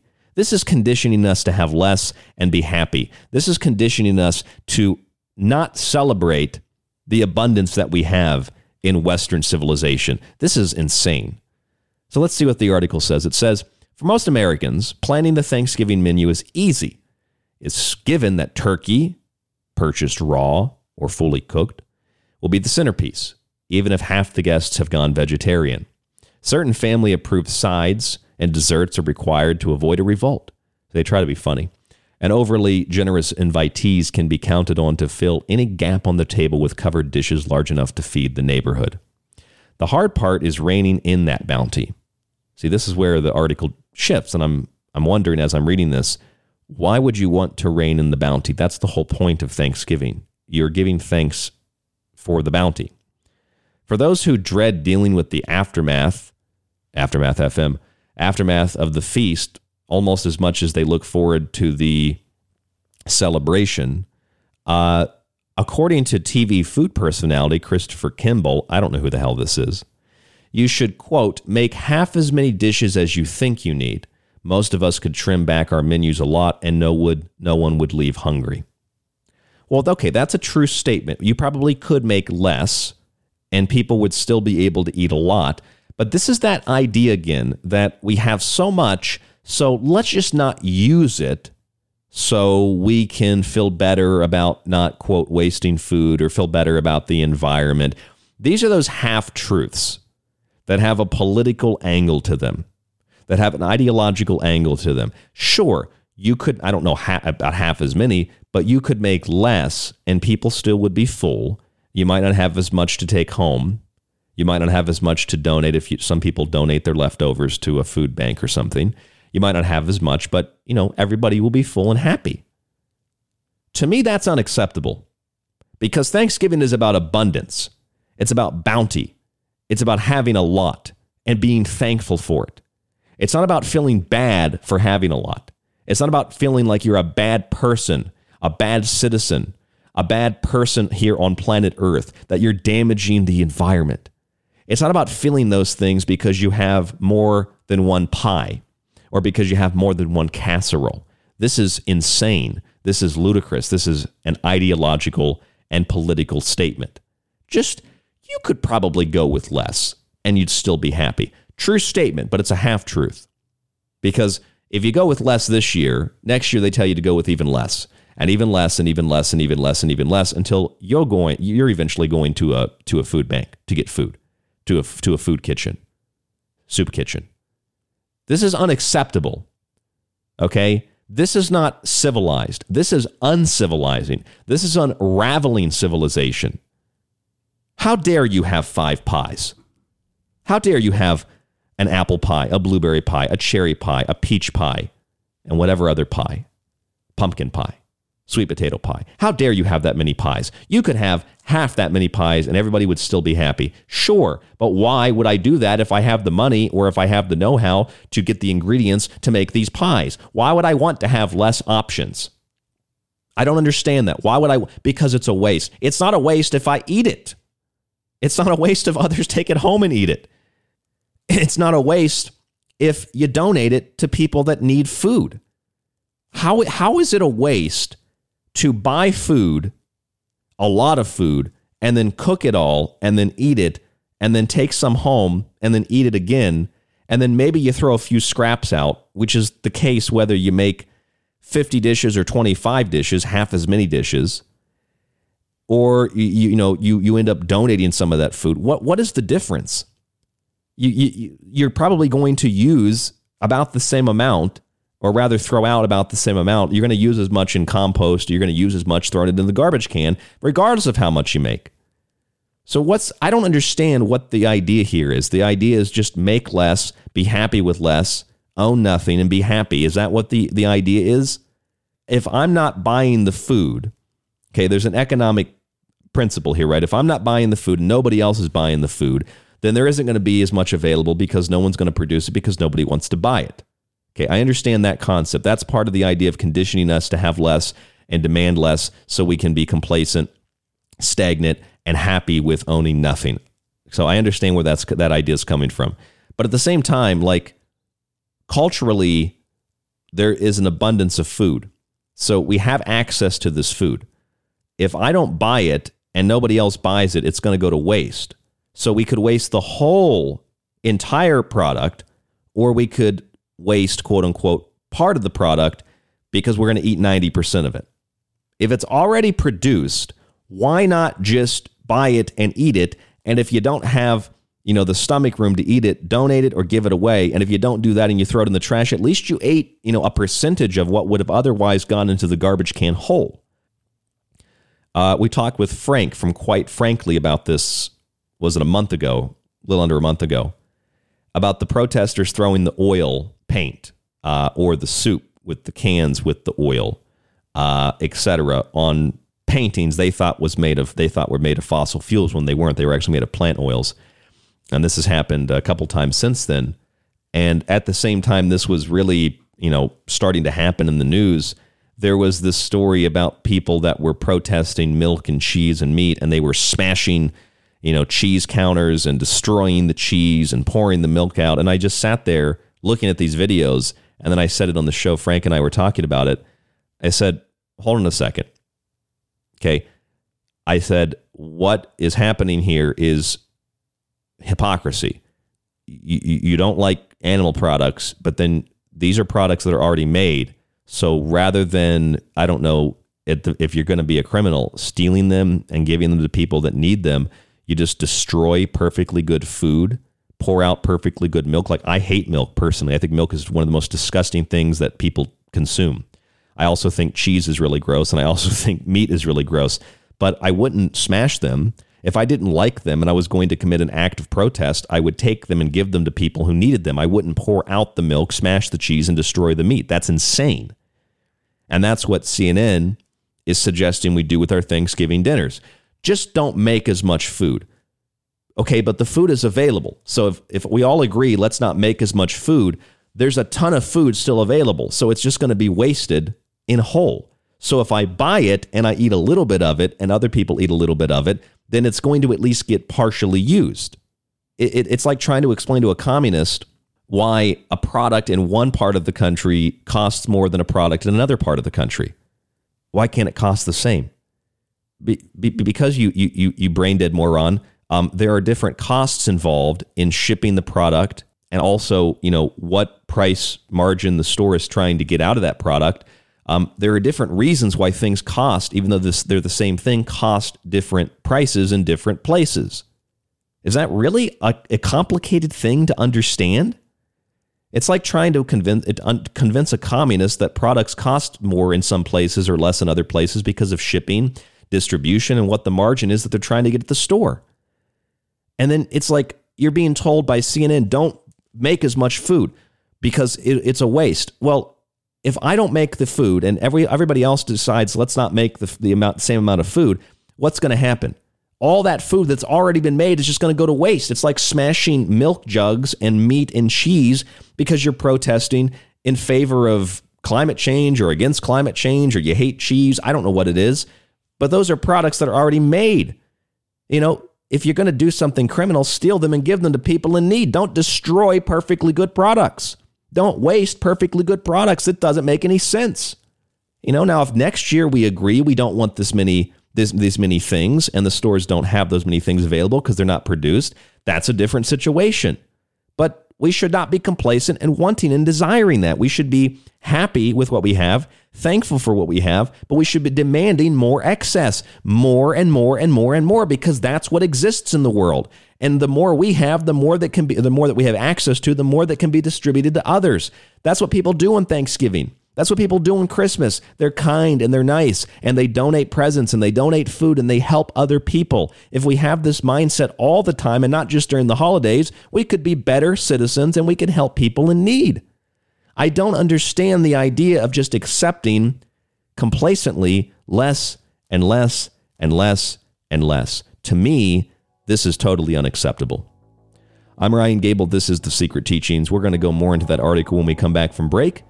There's a lot more after this. Don't go anywhere. You're listening to The Secret Teachings. For more information on the show or to contact Ryan, visit thesecretteachings.info or email Ryan at rdgable at yahoo.com. Hey, this is John Peasy at johnpeasy.com, and I'm here with Ryan Gable from The Secret Teachings. If you're looking for a great gift that keeps on giving this year, check out one of my four books for the holiday season. Occult Arcana is a monumental collection of esoteric and occult lore. The Technological Elixir looks at UFOs, demonology in the music industry, and the soul and spirit in relation to modern technology. Liberty Shrugged, my new book, takes you on a historical journey through the concepts of natural liberty and provides a different angle on the American Revolution. Food Philosophy explores food industry propaganda, advertising tricks, and geoengineering. Get all four books only at thesecretteachings.info in softcover or digital. That's thesecretteachings.info. You could listen to this. And again, you know, people say David has no evidence, David has no evidence. I hate this channel. Or you could listen to The Secret Teachings with myself, Ryan Gable, five nights a week on Ground Zero Radio. Join us to explore the outer limits of history, symbolism, parapolitics, and more. We'll explore a little bit of everything, but don't take my word for it. I'm kind of like you. I'm the last of a dying breed, a generalist. That's The Secret Teachings, five nights a week on Ground Zero Radio. This is Kev Baker of The Kev Baker Show, and you're listening to The Secret Teachings with Ryan Gable. Thanks, Ryan. This is David Knight with the davidknightshow.com, and you're listening to The Secret Teaching. Broadcasting from somewhere between the normal and abnormal. A collection of question marks. No reason, no explanation. Just a prolonged nightmare in which fear, loneliness, and the unexplainable walk hand in hand through the shadows. It's The Secret Teachings on Ground Zero Radio.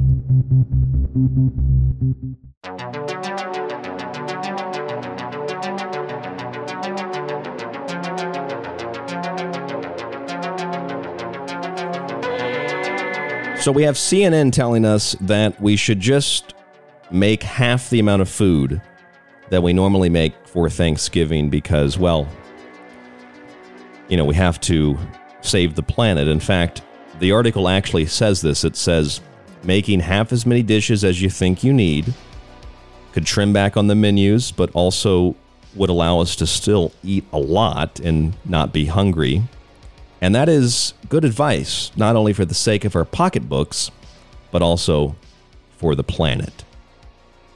And the article goes on to say this more than a third of our country's food supply goes uneaten. That's a true statement. Actually, it's more than a third. It's about 40% of the food that we purchase in the United States goes uneaten. We throw it out. In large part, that is things like produce that go bad quickly if you don't use them because they're alive. But it's also products that we stick in the back of the cupboard and we don't really think about them again and then we find them, you know, a year later and they're very expired. It's a lot of food.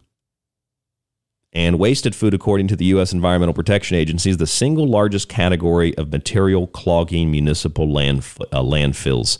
And of course, as it rots, methane is emitted, and that's a powerful greenhouse planet warming gas, far more potent than carbon dioxide. But of course, carbon dioxide is the poster child of the climate con. So, this is a true statement. We waste a lot of food. So, that should make us reassess the situation on the availability of food in general. We have a lot of food in the United States, we import a lot of that food other countries, countries in Europe, even countries in the East, even countries like China, they, they, they now, today, have a lot of food. There's an abundance of food. It's not like the 50s during Mao's famine, when 45 million people died of starvation intentionally. Uh, they have a lot of food, even in places like China. In fact, most of the developed world has an abundance of food we in the West have, and particularly in the US, have so much food, we literally don't know what to do with it. We literally just throw it out.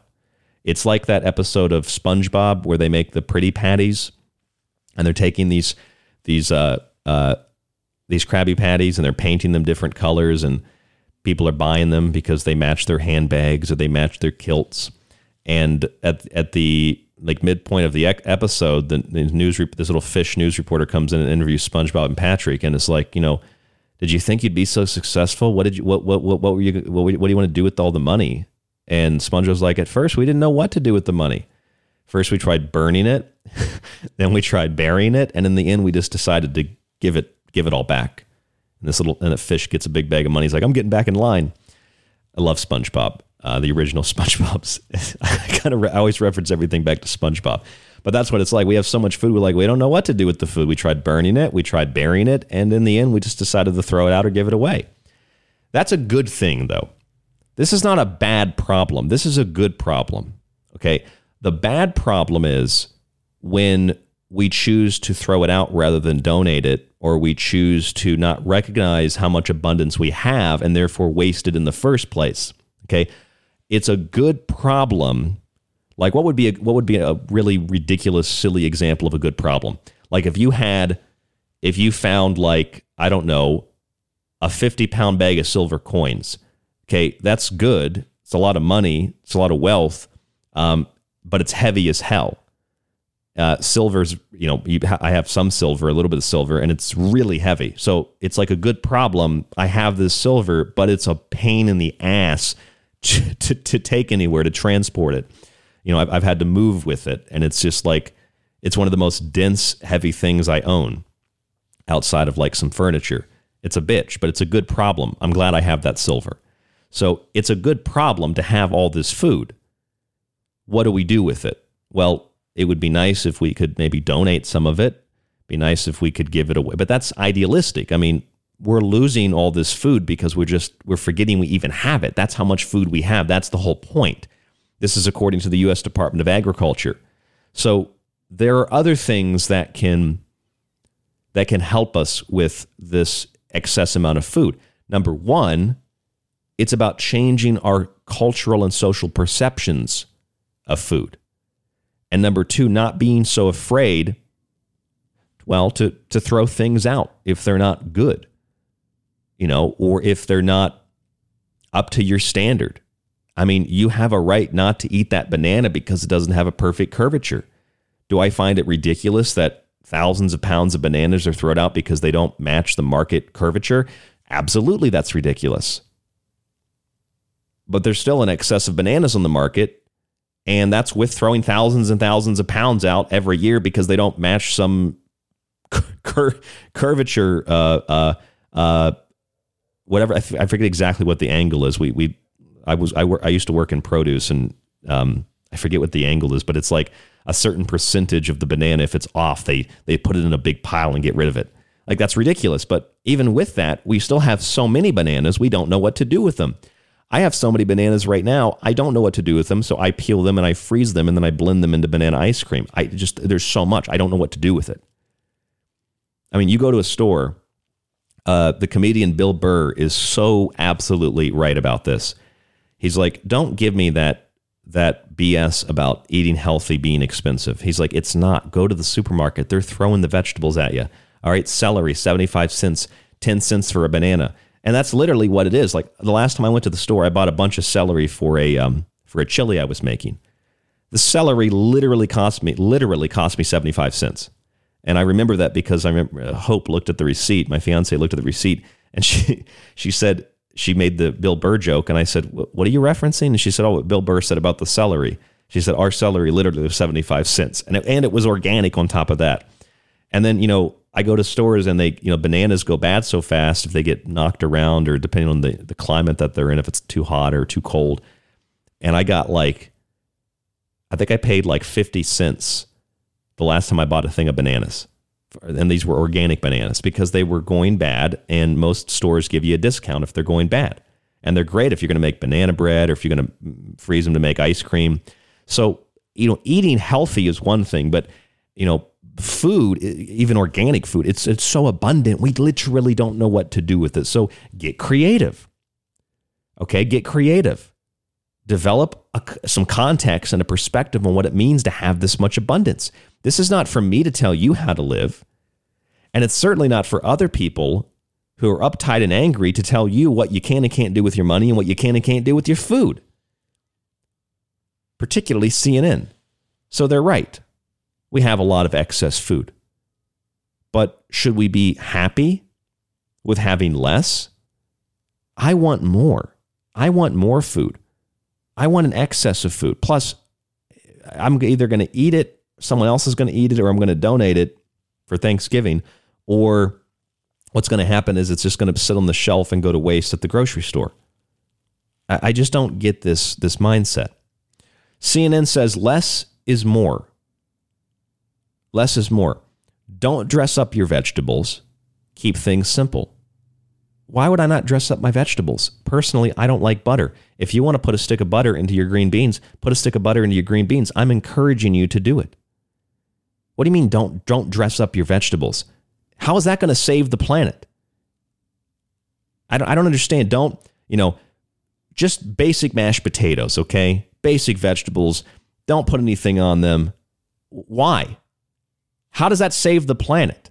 How does me not putting, I don't know, like what, what do people put in their green beans?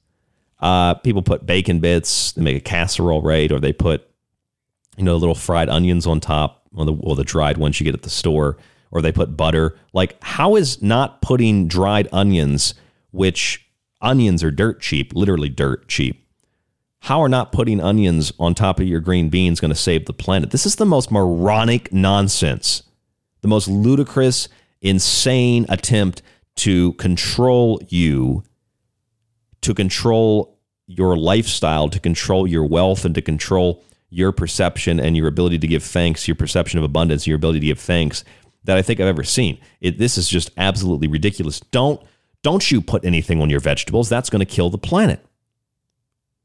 That's what they say. They also tell you don't this isn't for me, this is for you because I don't eat turkey. Rather than roast the turkey whole, you don't want to do that.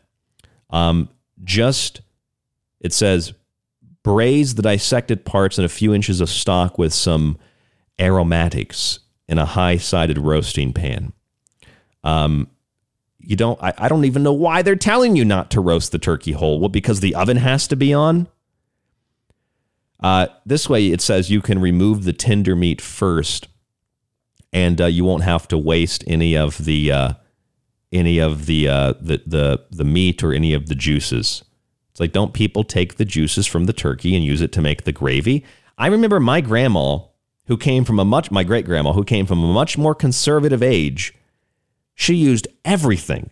They would cook the turkey. I mean, my grand great grandma, she got older. You know, she you know they become the the the generals, right? They they start they they're the conductor in the kitchen. They're telling you know their their daughter or their granddaughter or their great grandkids what to do. He's like, oh, put that over there and put that over there. Give me the pie and give me let me taste that and see what. The, that's what the great grandmas did. That's what my great grandma did. She used everything. The, the turkey was made, and then they would take the the the broth and they would make the gravy out of it they would carve the turkey up completely, uh, right down to the bone. You know, you get the wish, even you use the bones, even for a cultural thing. You'd pull the wishbone apart.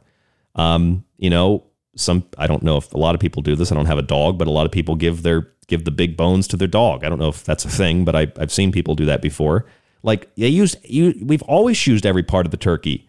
We've always used every part of the turkey, and we've always used I mean, who are people buying containers of cranberry sauce, taking one scoop and throwing the rest out? No, you scrape everything out of the can. My great grandma even saved the cans. I don't get why this is like a new thing. Make sure you save all the parts of the turkey. We've always done that.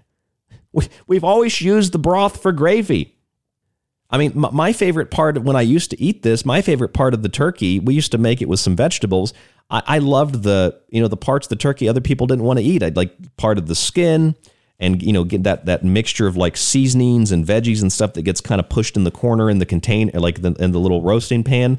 That's what I wanted. I, we didn't waste anything.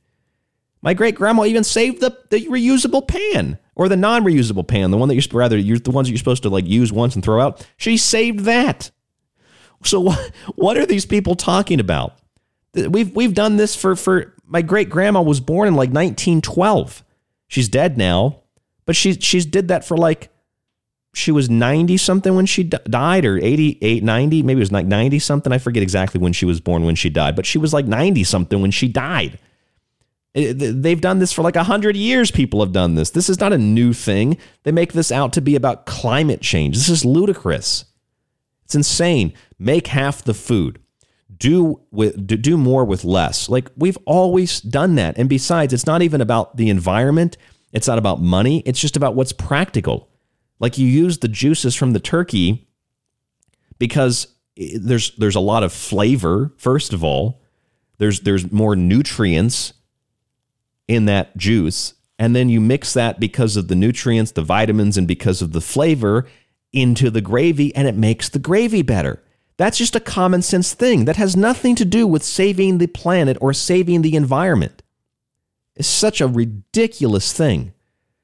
All right, here's the next recommendation. CNN gives you uh, the cook half the amount of food, uh, use less, don't dress your vegetables, uh, and don't scrap the scraps. Who is scrapping the scraps?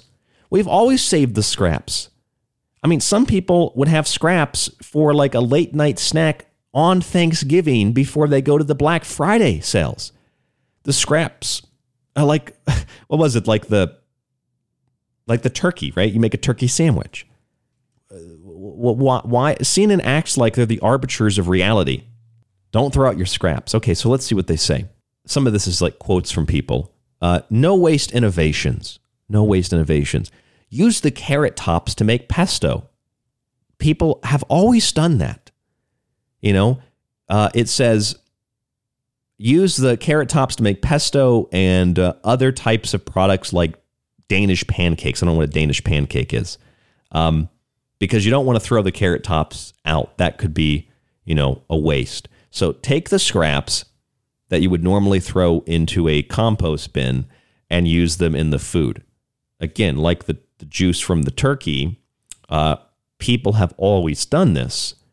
Uh, we've, I mean, I've used for a very long time the tops of carrots when I buy them with tops to make pesto, or you steam them with some greens. I've always done that. There are certain things I throw out, like I don't like really brown avocados. I consider those to be bad. I throw them out, compost them, or I put them out in nature. You know, I, I, I like you're not supposed to throw things out because of methane, but then you're not supposed to compost them because that's also a waste because you're not supposed to grow your own food because that's an act of terrorism. But then you're not also, you're not supposed not supposed to put it out in nature because the avocados don't grow here. That's invasive. So what am I supposed to do with the scraps? Am I supposed to eat the rock hard core of the avocado? I can't put it in the trash bag. I can't put it in the landfill. I can't put it in the compost bin. I can't put it out in nature. Where would these environmentalists like me to put the scraps? There's always going to be scraps. There are things that you're not going to eat, that animals aren't going to eat, that you're going to have to throw out and dispose of. Where would environmentalists email me and tell me? Where would environmentalists like me to place my leftovers? Because in the article from CNN, you're not supposed to throw it out. You're not supposed to compost it. You're not supposed to put it out in the woods. You're not supposed to, you know, to to to uh, find a, a place to to dump these elsewhere. So what what are you supposed to do with them? It's just like it's everything is this idealistic utopian uh, perception that you're supposed to be able to like you use everything, and if there are scraps, just will them to disappear. It doesn't make any sense. Here's another part of the CNN recommendation divide and conquer.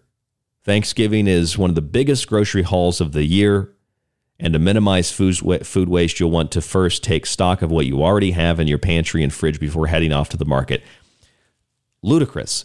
Thanksgiving might be the only time of the year outside of Christmas where people actually do take stock of what they have in their cupboards. I mean, this is what we've always done. We've always saved leftovers. We've always saved the scraps. We've always incorporated leftovers and scraps into other meals or into the Thanksgiving meal itself. And we've always checked what we have at home, unless we just forget to check something. We always check what we have at home before we go buy Thanksgiving food. Because you have a very specific list of things you're making, a very specific list of ingredients, and then you check to see what you have, and then you go out. But according to CNN, not only should you check to see what you have and then go out and buy what you don't have, you should only buy half of what you need because you got to save the planet. This is insane. We've always done the things they're telling us to do to save the planet. We just never did them because we wanted to save the planet. We did them because there wasn't the same level of abundance in 1915 as there is in 2015 or 2022. There's a lot more abundance now. People don't do things as conservatively because we have so much, we literally don't know what to do with it. Just it, it, it, insane. And then CNN with the with the advice, make it a group effort. Thanksgiving's always a group effort. I don't understand what these, and I'm only bringing up this article because this is like this keeps popping up on my news feed Life but greener, CNN Health, how to have a low waste, climate friendly Thanksgiving feast. And again, the list includes make half the amount of food you normally make, use less, you know, so don't dress your veggies uh, because that'll save the planet. Make sure you don't throw out scraps, which we've always used to be part of the meal or for leftovers or for something else and or we compost them but they say don't compost them. Don't throw them in the woods and don't throw them in the trash. Where are they supposed to go? Are they supposed to magically disappear? And then they tell us make sure that you check what you have in stock before you go to the store. I mean maybe people are this stupid that they need cnn to tell them how to how to prepare for thanksgiving. I, I, maybe they maybe they are. Maybe i don't maybe i'm just i don't have the perspective on this level of, of ignorance and, and, and stupidity but what it sounds like CNN is trying to get you to do is to believe that the things that you've always done, you've actually not always done. But if you do do them, now you can do them not because they're remnants of traditions that were a necessity because people didn't have a lot of money, didn't have a lot of, you know, uh, uh, of an ability to buy things, or because it, it, you know, because they realized the practicality in it of using the juice from the turkey to make the gravy. We now need to do those things not because of, you know, conserving food, not having money, or what's practical, but we need to do them all now because we're trying to save the planet. And this is basically like rewriting history, except it's rewriting tradition. That's what's happening. They're rewriting tradition. So, you know, you can maybe if you have a great grandma, um, or maybe your grandma remembers, you know, why would why would people traditionally do the types of things they would do in the kitchen with the, with the foods, right? Uh, they would do them because this is what one, you know, their mom and dad and grandpa and grandma and great grandma and grandpa always did. Two, they came from a completely di- different generation. Uh, maybe when they didn't have as much money and there weren't as many supermarkets and there wasn't as much availability. So you would make work what you had and make it stretch out and, and last longer. Um, and then you continue that practice with your children and their children and so on because it's practical and because it's still you know it's still a, a reasonable thing to do and it, it makes sense um, and a lot of other reasons the list could go on and on and now those traditions be them because of um, a lack of availability a lack of abundance or a lack of money to be able to afford things those traditions and that history is being rewritten now so now we should prevent waste, don't dress our veggies, use all of the scraps, and take stock of what we have before we go to the store. All that now should be done because of climate change. You see that this is a rewriting of not only tradition and a rewriting of history, it's a rewriting of our holidays. It's a rewriting of our festivities and our celebrations. So it's a rewriting of tradition of history and tradition and our holidays, meaning that it ultimately is a rewriting of our culture. That's what they're attempting to do. They're trying to rewrite or rewire our cultural traditions to make us feel as if if you do the things you've always done, we're comfortable with them for whatever the reason. This is the tradition. But learn that those traditions are things you've actually never done, and you should do them though, even though you've always done them, but you never did them. You should continue to do things that you've never done, but you should do them now because we told you to do them, not because they were practical, not because of money, but because we're trying to rewrite tradition. We're trying to rewrite history.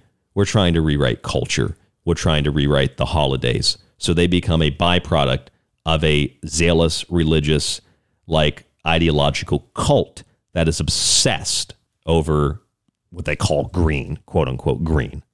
And I'm sure we've heard these things for the last couple of years. I'm sure you hear a lot of this during Christmas. Don't, you know, don't buy a Christmas tree. That's um that's damaging the planet. Okay, instead, get one of these overpriced plastic trees made by slaves in China, and that that'll that'll do you just as well. You know, you, you, you all know my opinions and my perspectives on these things, okay? I'm not a materialist, but there's enough wealth and enough abundance that if you want to be a materialist, I think you should go be a materialist. I don't like it when I see people obsessed with material things, but you know what? We have so much abundance, at least someone is taking advantage of it. Abundance to me is having books and having knowledge and learning. I get an actual high when I learn and it, there's really nothing else I can compare it to. But that's abundance to me. For me, abundance in food is having so much food I don't know what to do with it. And it's practical to not waste things that you pay for. This is like an economic principle. Why would you waste things intentionally that you pay for? You don't want to do that, especially, you know, real real cheap grandparents or people that grew up in times when money had to be stretched further and there wasn't as much abundance. So that's why that's probably usually why they're cheap. Like it was a practical thing. It's an economic thing. You don't waste it because you paid for it. That's like respecting the energy that went into making the money to buy the product in the first place. You don't waste it because it's it's economical. It's logical. Okay, we don't try to prevent waste. We don't dress up our green beans. We don't try to not waste or try to waste. We don't try to not waste scraps. That, I think that's what I mean. We don't. We're not trying to waste scraps. We're trying to prevent wasting of scraps. We're trying to take stock of what we have before we go shopping, not because of climate change, but because this is the tradition, this is the history, this is the culture, this is the holy day. This has nothing to do with climate change. It has nothing to do with the environment. And you know, you know, you now know my perspective on all of this. I think that if you want abundance in every way, shape, or form, how you define it, have abundance. Work for that abundance, whatever makes you happy, whatever you define success as. I have a different definition, perhaps, but that's my opinion. Likewise, I think we should refuse to be silent at the dinner table over certain issues. We shouldn't necessarily bring up controversial things intentionally, but if something comes up, discuss it. That's civility. Okay, civility or I should say, what is not civility is pretending like someone doesn't have a different point of view and someone doesn't feel left out because they can't talk about what they want to talk about. Uh, or they can't open their mouth because one person flipped this the other way. One person's going to be offended because everybody else wants to talk about something they don't like. Okay, be civil, be an adult, be, be a reasonable human being. And if you can't handle the conversation, get out. Okay, that's that's how I define family. Okay, and biologics don't mean very uh, don't mean very much. If you can't have a conversation, then get out. And that's not even me telling you to get out. That's like if that's your choice to leave because you can't converse over something, you can't be civil about it, then leave. Good riddance to you. That's so horrible. Yeah, I know it's so horrible. Uncle, grandpa, sister, bro, I don't care. If you can't hold a conversation as an adult then you're not an adult. You're, a ch- you're, you're worse than a child. Children can converse about things more controversial and complicated. It's just ridiculous. So those are these are some of the things I wanted to share with you tonight. And particularly, I wanted to f- share with you the Thanksgiving green agenda from CNN. Because what this is really about, like I said, is rewriting tradition. It's about rewriting history. It's about rewriting culture. And it's about rewiring our holidays. So, holidays and festivals we have, whether they're based on giving thanks or they're based on Jesus' birthday or they're based on this winter solstice or they're based on whatever. So, they're not based on any of those things anymore, religious or otherwise. They're based all on the cult of climate. So, we have Thanksgiving because of the climate. We have Christmas because of the climate which ironically is, I mean, that's the reason you bring trees inside anyway, because you know the sun is going to come back out. It's going things are going to grow again, come back to life, warmth, light, days, etc. So everything that we celebrate can be turned into part of a cult like uh, festival. So we're actually honoring and worshiping and celebrating these cult ideologies rather than the things that we've always celebrated because you know that's that's the tradition that's the history that's the culture that's the socializing that's the civilization the community the holiday etc so there's a lot more that we could talk about in regard to uh, the origin of thanksgiving and, and the history of turkeys and things like that. Tomorrow though i kind of want to do a show where we talk about um, the politically correct aspects of thanksgiving in terms of like indians or native americans and maybe we'll try to get into a little bit more of the of turkeys and harvest festivals, uh, the history of that tomorrow, uh, right here on the Secret Teachings. I'm Ryan Gable. This is the Secret Teachings holiday Black Friday specials this week. Forty dollar donations, PayPal or Cash App, which is the money sign RD Gable. PayPal email rdgable at yahoo.com. $20 gets you all four of my digital books. $40 gets you the whole yearly archive subscription for the show, the montages, the private RSS feed, and all four of my digital books. So it's a uh, as good of a deal as I can offer. I hope you go to the website www.thesecretteachings.info and check it out. If you'd like to email me directly, you can use that PayPal email, rdgable at yahoo.com or tstradio at protonmail.com. Stay safe, stay informed, stay healthy. Keep listening to The Secret Teachings and, of course, Ground Zero Radio.